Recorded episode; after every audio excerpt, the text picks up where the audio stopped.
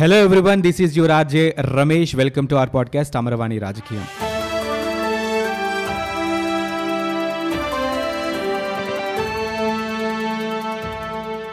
ఈరోజు ఒక ఇంట్రెస్టింగ్ టాపిక్తో యాజ్ యూజువల్గానే మీ ముందుకు వచ్చేసాను. అండ్ దాట్ ఈజ్ దాదాపు ఒక టూ త్రీ డేస్ నుంచి మన ఇండియాకి సంబంధించి uh, వరదల గురించి తుఫాన్ల గురించి మనం మాట్లాడుకుంటున్నాం. ఎక్కువగా వరదలు వస్తున్నాయి. ఈవెన్ కృష్ణానదికి కూడా ఎప్పుడూ లేని విధంగా దాదాపు పదేళ్ళ క్రితమేమో కృష్ణానదికి వరదలు రావటం మనం చూసాం. మామూలుగా జనరల్గా రావాల్సిన వాటర్ కూడా సఫిషియెంట్గా రాదు.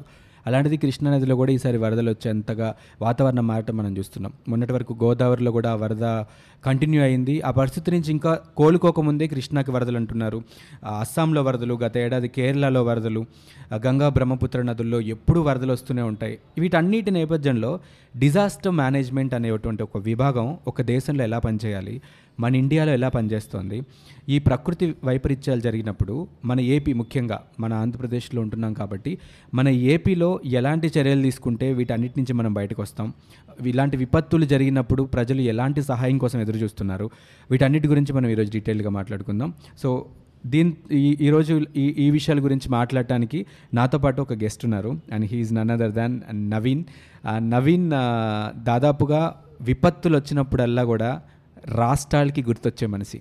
డిజాస్టర్ మేనేజ్మెంట్కి సంబంధించిన వ్యక్తులు వస్తారేమో అని అనుకుంటారేమో నాకు తెలియదు కానీ వస్తారో రారో కూడా నాకు తెలియదు కానీ ఎక్కడైనా వరదలు వచ్చినా భూకంపాలు లాంటి ఇన్సిడెంట్స్ జరిగినా ఆంధ్రప్రదేశ్ నుంచి విజయవాడ నుంచి నవీన్ అక్కడికి వెళ్తాడు. అక్కడికి హెల్ప్ అక్కడ వాళ్ళకి హెల్ప్ చేస్తాడు. లాస్ట్ టైం కేరళలో వరదలు వచ్చినప్పుడు అక్కడ ఆయన చాలా హెల్ప్ చేశారు. ఇక్కడ నుంచి చాలామంది దగ్గర నుంచి నీడ్స్ అన్ని కలెక్ట్ చేశాక డిస్ట్రిబ్యూట్ చేయడం చేశారు.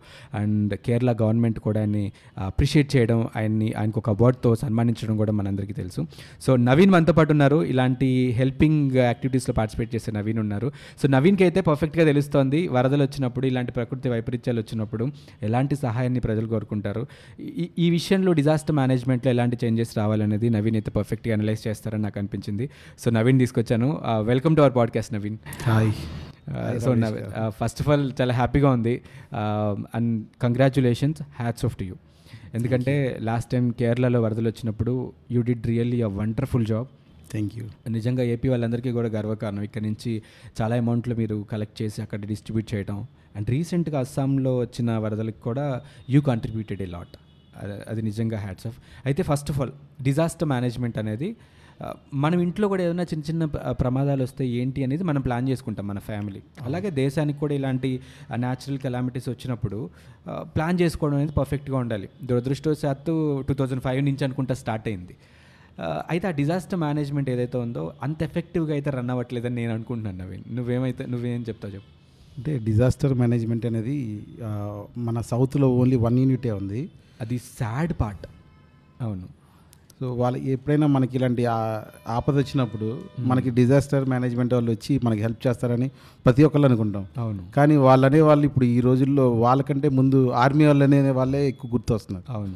కానీ ఎక్కడ చూసినా ఇదివరకు ఈ డిజాస్టర్ అనేది చాలా తక్కువ ఉండేది. కానీ ఈ సంవత్సరం ఎప్పుడు రాని విధంగా అస్సాంలో కానీ ఒకటి. ఒకదాని ఒక్కొక్క స్టేట్లో రావటం మనకి ఏంటంటే ఈ హెల్ప్ చేసేవాళ్ళు అనేది కరువు అయిపోయారు అవును. ఏదైనా విపత్తు వస్తే కానీ ఒక పది మంది వచ్చి ఇలా హెల్ప్ చేయాలని అంతే. అనుకున్న వాళ్ళు ఉంటున్నారు.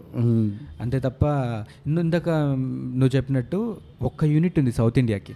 మొత్తంగా లెవెన్ యూనిట్స్ ఉంటే ఆ టెన్ యూనిట్స్ నార్త్ ఇండియాలో ఉన్నాయి. ఒక్కటి మాత్రం సౌత్ ఇండియాలో ఉంది. నాకు ఈ పార్షియాలిటీ ఎందుకు అర్థం కాల. ఎందుకంటే వాటర్ కిందకు వస్తూ ఉంటుంది. పైనుంచి కిందకు వస్తూ ఉంటుంది. ఇలాంటి వరదలు వచ్చినప్పుడు వాళ్ళు గేట్లు ఎత్తేస్తారు. మన దగ్గరకు వస్తే ఇక్కడి నుంచే బంగాళాఖాతంలోకి కలవాలి. కింద మన సౌత్ ఇండియాలో ఉన్నటువంటి రాష్ట్రాల నుంచి. మరి మన దగ్గర ఒకటే యూనిట్ సెటప్ చేయడం మరి ఎందుకు అలా జరిగిందో నాకైతే నిజంగా తెలియదు కానీ రాష్ట్రానికి ఒకటి ఖచ్చితంగా ఉండాలని నేను అనుకుంటున్నాను. మీరేమంటారు? అంటే దీనికి మెయిన్ పాత్ర స్టేట్ గవర్నమెంట్ పాత్ర ఇంపార్టెంట్ అనమాట అవును.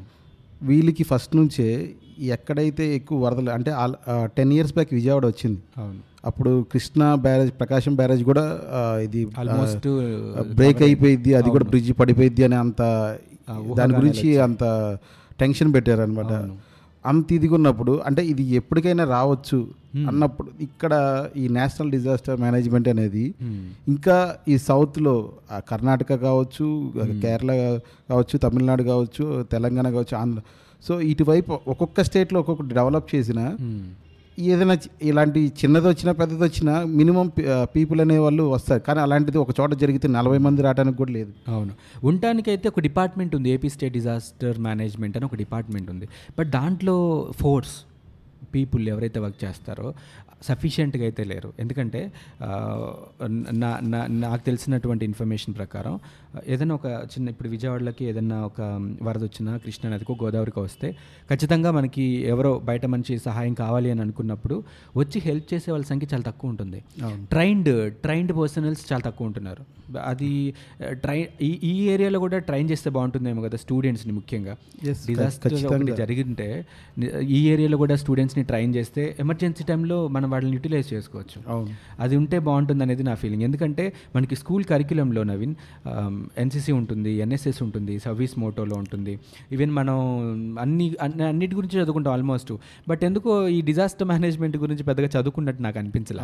నేను స్కిప్ చేశాను మరి లేకపోతే నిజంగానే సిలబస్లో లేదో నాకు తెలియదు నాకు తెలిసి లేదు సిలబస్లో అది చిన్నప్పటి నుంచి కూడా సిలబస్లో మెన్షన్ చేస్తే ఎలా ఉంటుందంటో?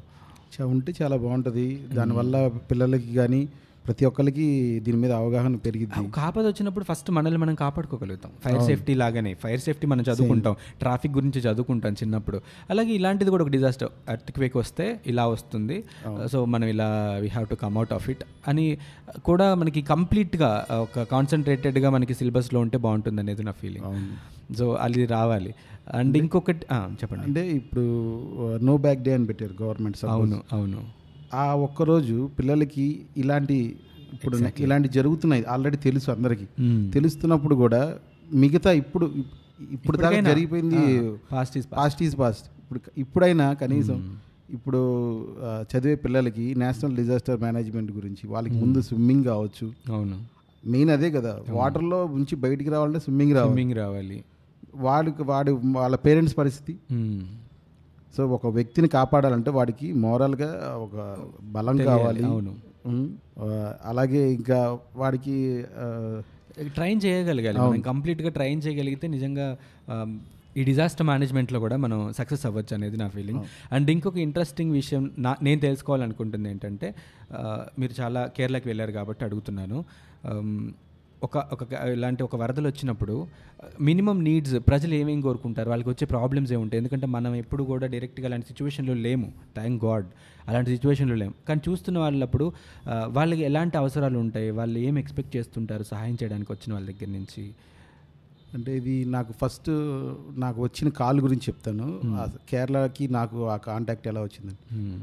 నేను ఎప్పుడైతే ఫేస్బుక్ వాట్సాప్లో ఇలాంటి వీడియోస్ చూశాను అనమాట కేరళ ఇలాగా మొత్తం కొట్టుకు వెళ్ళిపోవడం చూసా Hmm. అది చూసి మెసేజ్ పెట్టిన తర్వాత ఫేస్బుక్లో ఎవరికైనా మీకు ఫుడ్ కానీ షెల్టర్ కానీ రీఛార్జ్ మొబైల్ రీఛార్జ్ కానీ కావాలనుకుంటే నాకు కాల్ నా నెంబర్కి కాల్ చేయండి అని పెడితే ఓకే అలా దాదాపు ఒక పది మందికి రీఛార్జ్ చేశాను. Hmm. అని వాళ్ళ లాంగ్వేజ్ నాకు అర్థం కావట్లేదు అవును. కేరళ లాంగ్వేజ్. అవును. కానీ ఒకళ్ళు మాత్రం హిందీ ఇంగ్లీష్లో మాట్లాడుతున్న వ్యక్తి. అతను కూడా సో అండ్ సో పలానా వ్యక్తి వాళ్ళ తాలూకు సార్ నేను మీ ఫేస్బుక్లో మ్యూచువల్ ఫ్రెండ్ ఆయన మాకు షేర్ చేశాడు అనగానే Hmm. "ఆ, సార్ చెప్పండి సార్ ఏంటి అంటే నాకు ఇలా ఫుడ్ కావాలి సార్ నాకు మీరు కొద్దిగా ఏమైనా ప్రొవైడ్ చేయగలుగుతారా. యాక్చువల్లీ నేను ఈవెంట్లో ఉన్నా అండి ఏమనుకోవద్దు కొద్దిగా నేను లేట్ అయినా చూస్తా అనగానే యాక్చువల్లీ నేను నిజంగా బిజీ అయిపోయా అతని గురించి పట్టించుకోవడం మానేశా ఓకే. కానీ అతను కంటిన్యూగా ఒక ఫైవ్ టైమ్స్ నాకు ఫోన్ చేస్తూనే ఉన్నాడు. ఉంటారు? అవును. ఫోన్ చేస్తూనే ఉన్నాడు నేను మాట్లాడుతున్నా కట్ చేస్తున్నాను. నాకు ఐదో కాలు అతను ఏడ్చుకుంటూ మాట్లాడాడు. సో సార్ ఆ, ఏదైనా రైస్ ఉంటే పంపించండి సార్. ఒక పది మంది ఉన్నాం. అనగానే నాకు కంట్లో నీళ్ళు వచ్చేసినాయి. సో ఇది మన వల్ల ఇద్దా కాదా. అని చెప్పి నా ఫ్రెండ్స్ ఎవరైతే ఉన్నారో ఈ పార్సల్ ఆఫీస్లో ఆ. వాళ్ళందరి దగ్గరికి వెళ్ళి Hmm. నేను కేరళకి కొంతమంది నన్ను అడుగుతున్నారు. Hmm. సో వాళ్ళకి పంపిద్దామంటే రూట్ అంతా కట్ అయిపోయిందని తెలిసింది. ఎలా కుదురుతుంది అన్నప్పుడు Hmm. నేను విజయవాడ నుంచి నాగర్కోయిల్ అనే ఊరు దాకా పంపించాను. ఓకే. అక్కడి నుంచి వాళ్ళు త్రివేంద్రం నుంచి నాగర్కోయిల్ వెళ్ళాలంటే కనీసం ఒక త్రీ హండ్రెడ్ కిలోమీటర్స్ ఓకే. నేనేమనుకున్నా అంటే ఒక పది మంది అనుకున్నా కానీ నేను పంపించింది దాదాపు స్టార్టింగే ఒక ఆరు వందల కేజీలు పంపించాను. ఓకే. వాళ్ళు అది తీ రిసీవ్ చేసుకోవడానికి నీ అంటే ఇక్కడ నేను పంపించడం ఒక ఎత్తు అయితే వాళ్ళు రిసీవ్ చేసుకోవటం. ఈ రెండింటికి నేను ఎంత ప్రాబ్లం ఫేస్ చేశానంటే Hmm. ఇక్కడ స్టేషన్కి వెళ్ళా. ఆ ఆరు వందల కేజీలు వేసేటప్పుడు.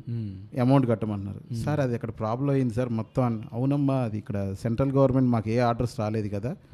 ఇప్పుడు నేనేం చేయమంటావు? అంటే నా- డబ్బులు నేను పే చేయ నేను ఇమ్మంటావు నీ బదులు అన్న. అంటే మనం సహాయం చేయడానికి వెళ్తున్నా కూడా సపోర్టివ్ సిస్టమ్స్ అంత పర్ఫెక్ట్గా ఉండట్లేదు. అవును. అవును. ఓకే. అంటే ఇది నా ఒక్కడికే కాదు. ఈవెన్ ఆఫీసర్స్ కూడా ఆ మనసున్న వాళ్ళు ఎవరైనా సరే నేను అడిగినప్పుడు సార్ని వాళ్ళు వేరే వాళ్ళకి కాల్ చేసి ఇలా ఒకళ్ళు ఇలా కేరళకి అయింది కదా ఇలా పంపిస్తున్నారు. సో అతనికి నేను మేము ఫ్రీగా పంపిస్తున్నామని ఒక సైన్ పెట్టేసి ఉంటే నేను వాళ్ళకి ఫుడ్ హ్యాపీగా పంపించాను. ఇప్పుడు త్రీ థౌజండ్ పే చేశా ఆ టైంలో. మళ్ళీ తర్వాత ఫైవ్ థౌజండ్ పే చేశా. అలా నీ పంపించిన ప్రతిసారి డబ్బులు అప్పటికి ఇంకా ఇక సెంట్రల్ గవర్నమెంట్ నుంచి ఏ ఆర్డర్స్ రాలే. రాలేదు. సో ఈ నేనేమంటా అంటే ఇప్పుడు మీ నాకు ఈ ద్వారా. నాకు అనిపించింది ప్రతి ఊర్లో ఇలాగే అంటే ఒక్కొక్క స్టేట్లో ఒక్కొక్క ట్రైన్ ఏదైనా all over north to south. Free of cost of cost తో. నడపగలిగితే. అవును. నిజంగా మీరు చెప్తుంది నిజమే. వాస్తవంగా అలా జరిగితే అవసరంలో ఉన్న వాళ్ళకి ఖచ్చితంగా అందుతుంది. బట్ నేనేమంటానంటే గవర్నమెంట్ ఉంది కదా. మనం ఎలక్ట్ చేసుకున్న వాళ్ళని. మనకి ఏదైనా ఆపద వచ్చినప్పుడు వాళ్ళు అక్కడ ఉండాలి కదా. వాళ్ళు ప్రజెంట్ చేయాలి. ఇప్పుడు ఈ- డిజాస్టర్ మేనేజ్మెంట్ ఏదైతే మనం మాట్లాడుకుంటున్నామో వాళ్ళ టీంని స్ట్రెంథన్ చేసుకోగలగాలి. ఈ రోజు కాదు. ఈ రోజు నేను ఇబ్బంది పడతాను. పదేళ్ళ తర్వాత కూడా నా కొడుకు ఇబ్బంది పడకూడదు. ఇలాంటి ఒక సిచ్యువేషన్ వస్తే పదేళ్ళ తర్వాత నా కొడుకు ఇబ్బంది పడకూడదు పడకుండా ఉండాలంటే ఈ రోజు నుంచి నువ్వు ఒక ప్రణాళిక వేయచ్చు కదా. నా చేతిలో అవుతుందా? లీడర్ చేతిలో అవుతుంది. ఒక పొలిటీషియన్ చేతిలో అవుతుంది. దేశం నీ చేతిలో ఉన్నప్పుడు ఇలాంటి పర్ఫెక్ట్ ప్లాన్స్ చేస్తే రేపటి రోజున ఇప్పుడు మీరు అంటున్న ఆ ట్రైన్ ఫెసిలిటీ పెట్టాల్సిన అవసరం కూడా ఉండదు. ఎవరైనా వస్తే ఒక ఎమర్జెన్సీ సిచ్యువేషన్ వస్తే నాకు నా గవర్నమెంట్ నా దేశం ఉందని చెప్పి మనం దర్జాగా ఉండొచ్చు. సో అలాంటి సిచ్యువేషన్ మన పొలిటీషియన్స్ కానీ మన అడ్మినిస్ట్రేషన్ కానీ ఎందుకు క్రియేట్ చేయలేకపోతుందో నాకైతే నిజంగా అర్థం కావట్లేదు నవీన్. అండ్ ఒకటి వేరే కంట్రీస్ని కనుక మనం అబ్జర్వ్ చేస్తే యుఎస్ కానీ జపాన్ కానీ పెద్ద పెద్ద కంట్రీస్లో డిజాస్టర్ మేనేజ్మెంట్ ఎంత పర్ఫెక్ట్గా ఉంటుందంటే యూఎస్లో ఒక రోడ్డు పాడైతే విత్ ఇన్ ట్వంటీ ఫోర్ అవర్స్లో అది రీకన్స్ట్రక్ట్ అయిపోతుంది. Within twenty four hours మన జపాన్ సునామీ మనకి తెలుసు. సునామీ అంటే మనకి వెంటనే జపాన్ గుర్తొస్తుంది. మినిమం టెన్ ఇయర్స్ అన్న పడుతుందేమో అది రికవర్ అవడానికి అని చెప్పి మనం అనుకున్నాం. వన్ ఇయర్లో పర్ఫెక్ట్ షేప్కి మళ్ళీ జపాన్ తిరిగి వచ్చింది అండ్ దాంతోపాటు వాళ్ళు తీసుకున్న డెసిషన్ నాకు బాగా నచ్చింది ఏంటంటే ఈ ఏదైతే కోస్టల్ ఏరియా ఉంటుందో ఈసారి సునామీ వస్తే అది ప్రజల్ని ఎఫెక్ట్ చేయకుండా ఉండడం కోసం ఒక పెద్ద వాల్ కన్స్ట్రక్ట్ చేశారు వాళ్ళు. ఎక్కడైతే జనసంచారం ఉంటుందో అక్కడికి ఆ సునామీ లోపలికి రాకుండా ఒక పెద్ద వాల్ని కన్స్ట్రక్ట్ చేసే ఒక ప్లాన్ అలాంటి పర్ఫెక్ట్ ప్లాన్స్ మనకి జరుగుతున్నాయి. ఈరోజు కృష్ణాకు వాటర్ వస్తున్నాయి అంటే ఈ పక్కన కరకట్ట మీద ఇళ్ళన్నింటిని కూడా ఖాళీ చేయాల్సిన పరిస్థితి వస్తుంది. అది నిజంగా టూ బ్యాడ్ అనిపిస్తుంది. ఈవెన్ మన విజయవాడ లాంటి సిచ్యువేషన్ కూడా నవీన్ మన నిర్మలా కాన్వెంట్ రోడ్ కానీ మొఘల్ రాజ్పురం రోడ్స్ కానీ ఒక టెన్ మినిట్స్ కంటిన్యూస్గా వర్షం వస్తే అదొక చిన్న నగరం కాస్త సాగరంలాగా అనిపిస్తూ ఉంటుంది మనకి అది.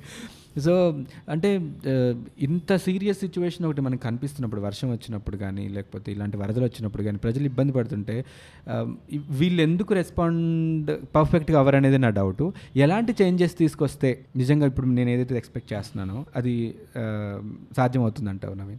అంటే నేను ఆలోచించేది ఎక్కువ. పర్టికులర్గా ఈ రోడ్ వేస్ కావచ్చు వాటర్కి సంబంధించిన ఈ- అన్నిటికి సంబంధించిన వ్యక్తి నాలెడ్జ్ పర్సన్ అయి ఉండాలి. పర్ఫెక్ట్గా అవును. సో ఇప్పుడు రాజధాని అయింది విజయవాడ. మ్మ్.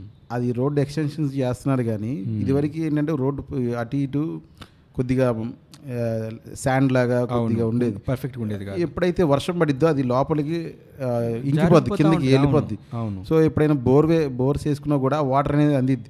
ఇప్పుడు ఏముంది? అచ్చంగా వాటర్ అంతా అలా నిలిచిపోయింది అంతా కాలువలోకి వెళ్ళిపోతుంది తప్ప Hmm. అక్కడ వాటర్ అనేది సక్ చేసుకునే ల్యాండ్ లేదు. డ్రైనేజ్ సిస్టమ్ కూడా ఓల్డ్ డ్రైనేజ్ సిస్టమ్ ఏంటంటే గవర్నమెంట్కి మెయిన్ అవగాహన ఉన్న రాజకీయ నాయకుడు కావాలి దీని మీద. టెంపరీ సర్వీస్ చేస్తున్నారేమో అనిపిస్తుంది నాకు. ఎందుకంటే ఇప్పుడు రోడ్ కన్స్ట్రక్షన్ కావాలి. అయిపోయింది కదా అని చూపిస్తారు తప్ప అది ఎంత పర్ఫెక్ట్గా ఉంది అది ఎంత క్వాలిటీతో కన్స్ట్రక్ట్ అయింది అనేది ఇలాంటివి వచ్చినప్పుడు బయటపడతాయి. ఎస్ అండ్ ఇంకొకటి we can easily expect June నుంచి సెప్టెంబర్ మధ్యలోనే మనకి వర్షాలు వరదలు లాంటివి వస్తూ ఉంటాయి. అయినా కూడా ఇప్పుడు పునరావాస కేంద్రాలు అంటారు. ఇప్పుడు విజయవాడ ఎప్పుడు మునగదు.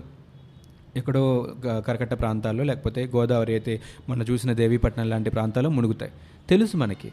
ఇప్పుడు వరద వస్తే దేవీపట్నం మునుగుతోందని తెలుసు. లేదంటే మనకి కరకట్ట ప్రాంతాలు ఏమైనా కృష్ణాకు వాటర్ వస్తే మునుగుతాయని తెలుసు. కానీ పునరావాస కేంద్రాలు లాంటివి పర్ఫెక్ట్గా అరేంజ్ చేయడం లాంటివి మాత్రం వి యూస్ టు ఫెయిల్ ప్రతిసారి ఫెయిల్ అవుతాం. పునరావాస కేంద్రాలంటే మన గవర్నమెంట్ దృష్టిలో దగ్గరలో ఉన్న government hospitals government schools government offices. అంతే. అంతేగాని ఒక పర్టికులర్ బిల్డింగ్ అంటూ ఏముండదు వాళ్ళ కోసం ఏమైనా ప్రొవైడ్ చేయడం అంటూ ఉండదు. వెరీ సాడ్ పార్టీస్ నవీన్ నువ్వు గుర్తొస్తావు ఏదైనా ఆపద వస్తే జనాలకి ప్రభుత్వం గుర్తురాదు. అంటే సహాయం చేయడానికి కొన్ని ఆర్గనైజేషన్స్ కొన్ని సంస్థలు ఉన్నాయి మనకి అని గుర్తొస్తున్నారు అంటే నేనేమన్నా అంటే ఇది నేను చేసే పని కూడా కాదు ఇది. ఇది అందరి పని ఇది అందరి బాధ్యత మనం ఏదైనా ఎవరికైనా చేయాలి అంటే ముందు మన మనసుకి. హెల్పింగ్ నేచర్ అనేది ఉండాలి ఉండాలి అది అది ఎప్పుడైతే రాజకీయ నాయకుడికి కూడా ఉంటుందో. అరే నా ప్రజలు నన్ను నమ్ముకున్న వాళ్ళు ఇలా. అయిపోయారని. బాధపడితే. ఖచ్చితంగా మీరు అనుకున్నట్టు ఆ సహాయకి సంబంధించిన పునరావాస కేంద్రాలు ఇవన్నీ వస్తాయి. అవును. దాని గురించి పట్టించుకోకుండా ఎంతసేపు. వాళ్ళకి సంబంధించిన అంటే ఇప్పుడు ఎలక్షన్స్ అయిపోయినాయి. నెక్స్ట్ ఏంటి? ఎగ్జాక్ట్లీ ఇప్పుడు ఇలా జరుగుతుంది. దీనికి సంబంధించిన అధికారులని ముందుగానే ఎలక్ట్ చేస్తే ఎక్స్పెక్ట్ చేయగలగాలి. అంటే టూ థౌజండ్ సారీ ట్వెల్త్ ప్లాన్లో అనుకుంటా. ట్వెల్త్ మన ఫైవ్ ఇయర్ ప్లాన్లో ఫ్లడ్ మేనేజ్మెంట్ గురించి ఇంక్లూడ్ చేశారు. బట్ ఇంక్లూడ్ చేసి ఒక పదివేల కోట్లు కేటాయించారు తప్ప అది ఎంత సక్సెస్ఫుల్గా జరుగుతుంది అనేది మళ్ళీ దాని మీద అబ్జర్వెన్స్ లేదు. మనకి రిజల్ట్స్ చూస్తేనే అర్థమవుతుంది. ఎప్పుడు కూడా ఒక ఒక ఎమర్జెన్సీ వచ్చిందనంటే ఎక్స్ మన ఎక్స్పెక్టేషన్ లెవెల్ దాటే వస్తుంది. అది అఫ్ కోర్స్ అది ఎవరి చేతుల్లో ఉండుండకపోవచ్చు. అక్కడ దాకా ఎందుకు మన చార్ధామ్దే చెప్పొచ్చు మనం. అది అలాంటి ప్లేస్లో కూడా మన వాళ్ళు ఫెయిల్ అయ్యారు అని అంటే మీరు ఇంకా బెస్ట్ ఎగ్జాంపుల్గా చెప్తారు. గుర్రాలు కూడా చనిపోయాయి. ఎన్ని వేల గుర్రాలు ఎంతమంది వేల గుర్రాలు. ఎంత సాడ్ థింగ్ అది. సో అట్లీస్ట్ ఇప్పుడు పైనుంచి హెవీ వాటర్ వస్తుంది నవీన్. దాన్ని కాలువల నుంచి మళ్ళించడం లేకపోతే తర్వాత ఉపయోగపడి ఉండకపోవచ్చు. బట్ ఎమర్జెన్సీ వస్తే ఉపయోగపడుతుంది కదా అని చెప్పి కాలువల ద్వారా మళ్ళించడం లాంటివి చేసినా కూడా మనకి మంచి రిజల్ట్స్ ఉంటాయేమో అనేది నా ఫీలింగ్ సో అంటే ఇప్పుడు మీరు ఇందాక చార్ధామ్ గురించి అవును. అది మనం టీవీలో చూసిన ఆ టైంలో ఆ వారం రోజులు వాళ్ళు ఫుడ్ వాటర్ కూడా లేకుండా. అంటే నేను లైవ్లో చూసాను టీవీలో. అది చూసిన ఇప్పటికీ నాకు మైండ్లో ఉంటుంది అది ఆ పోస్టర్ అవును. వాళ్ళకి వాటర్ లేకపోతే ఆ బట్టలకి వచ్చిన రెయిన్ వాటర్ని పిండుకొని అది తాగి బతికిన వాళ్ళు వాళ్ళు. So sad. సో ఇది ప్రతి చోట జరుగుతూ ఉంటుంది. అంటే వాళ్ళకి ఈ పరిస్థితి రావడానికి కారణం ఎవరు అనేది మనం ప్రతిసారి ఈ వాటర్ వస్తే ముంపు గ్రామాలు అంటారు. అవును. ముందు వాళ్ళని ఎలక్ట్ చేయాలి. అవును. అప్పటికప్పుడు వచ్చిన తర్వాత మీరు ఈ మధ్యన వాట్సాప్లో ఇట్లా చూడండి. అవును. ఆ అమ్మాయి ఎవరో స్కూల్ వెళ్తా నీళ్ళల్లో దాటుతా కరెంట్ పోల్ పట్టుకొని చనిపోతుంది. ఎందుకు జరుగుతుంది. ఆ ప్లేస్లో లేకపోతేనే మనుషులు కూడా ప్రజలు కూడా కామన్ పీపుల్ కూడా అంత విల్లింగ్గా ఉండరు వెకెట్ చేయడానికి బట్ వాళ్ళకి అవేర్నెస్ ముందు నుంచి క్రియేట్ చేయగలగాలి. మీరు రండి. ఎవరిని వాళ్ళు ఎప్పుడు వస్తారంటే నన్ను అక్కడ తీసుకెళ్తే నా ఇంట్లో కంటే నువ్వు నన్ను బాగా చూసుకుంటావు అని అనిపిస్తూ వస్తారు. చైనాలో ఇలాంటిది ఏమన్నా వస్తే అక్కడ ఒక పునరావాస కేంద్రంలో పెట్టి మళ్ళీ నీ నీ ఇల్లు నీ ఇంటి పక్కన పరిసర ప్రాంతాలను యథాతథంగా నీకు అప్పచెప్పే వరకు నువ్వు అక్కడే ఉంటావు. ఫ్రీగా నీకు భోజనం దొరుకుతుంది షెల్టర్ దొరుకుతుంది. అవును. ఇక్కడ దొరుకుతుందా?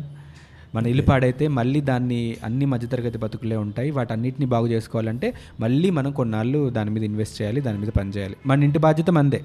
సాడ్ రియాలిటీ గవర్నమెంట్లో ఖచ్చితంగా చేంజ్ రావాలి అంటే గవర్నమెంట్ ఒకటి ఇంకోటి పీపుల్ మెయిన్ ముఖ్యంగా నేను వాళ్ళు పాయింట్అవుట్ చేసేది పీపుల్నే Hmm. ఎందుకంటే మనకి అందరూ రకరకాల లాంగ్వేజ్ పీపుల్. ఇప్పుడు కేరళ మన లాంగ్వేజ్ కాదు. కాదు. తమిళనాడు మంది కాదు.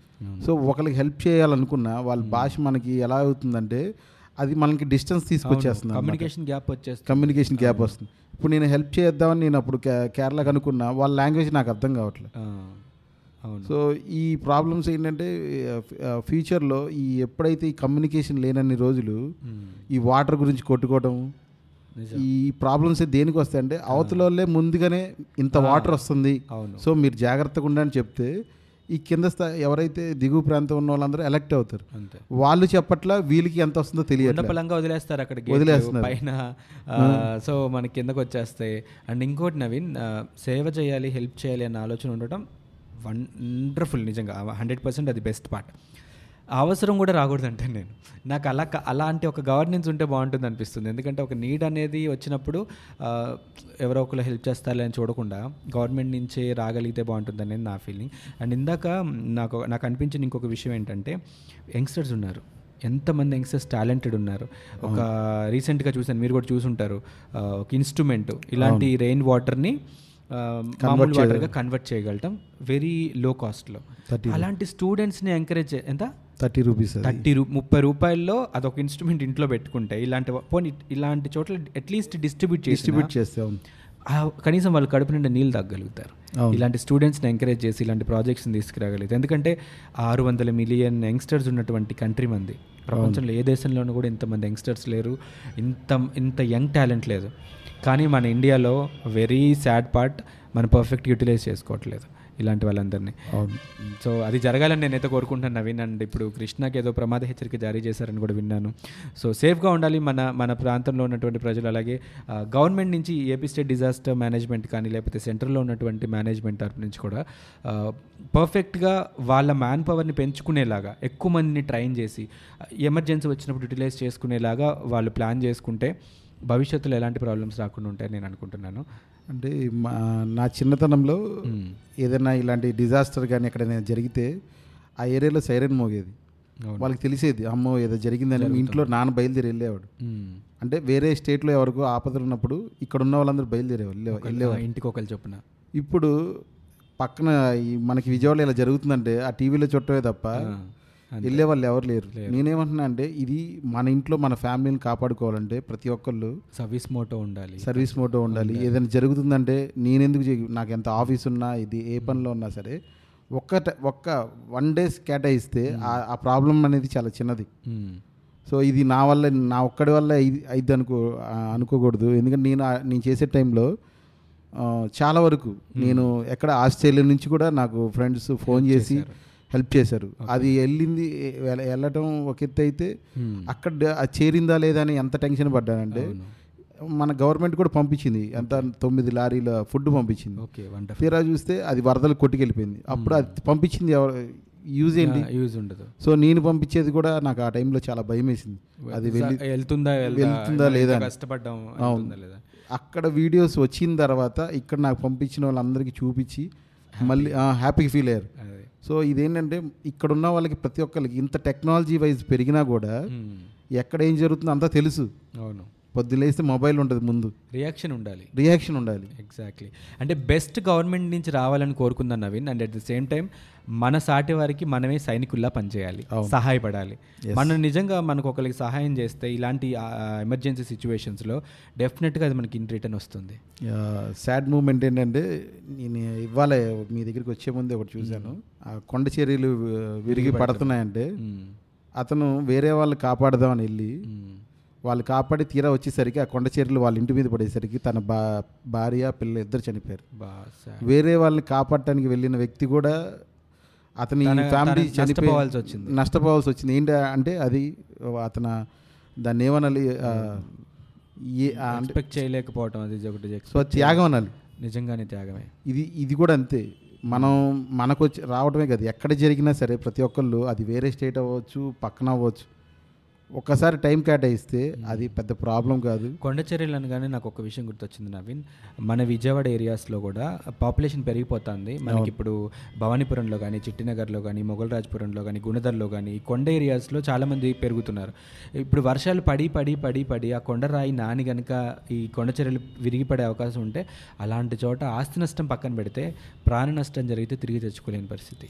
సో అలాంటి చోట్ల కూడా మన government and local bodies concentrate చేస్తే బాగుంటుందేమో అనేది నా feeling so hoping for the best and ఇంత చెప్పినట్టుగా మన పక్కన వాళ్ళకి ఎవరికన్నా హెల్ప్ అవసరమైతే మన సాటి వారే సైనికుల్లా కాపాడదాం సైనికుల్లా సహాయం చేద్దాం. మరొక టాపిక్తో మళ్ళీ మీ ముందుకు వస్తుంది అమరవాణి. నమస్తే. Thank you so much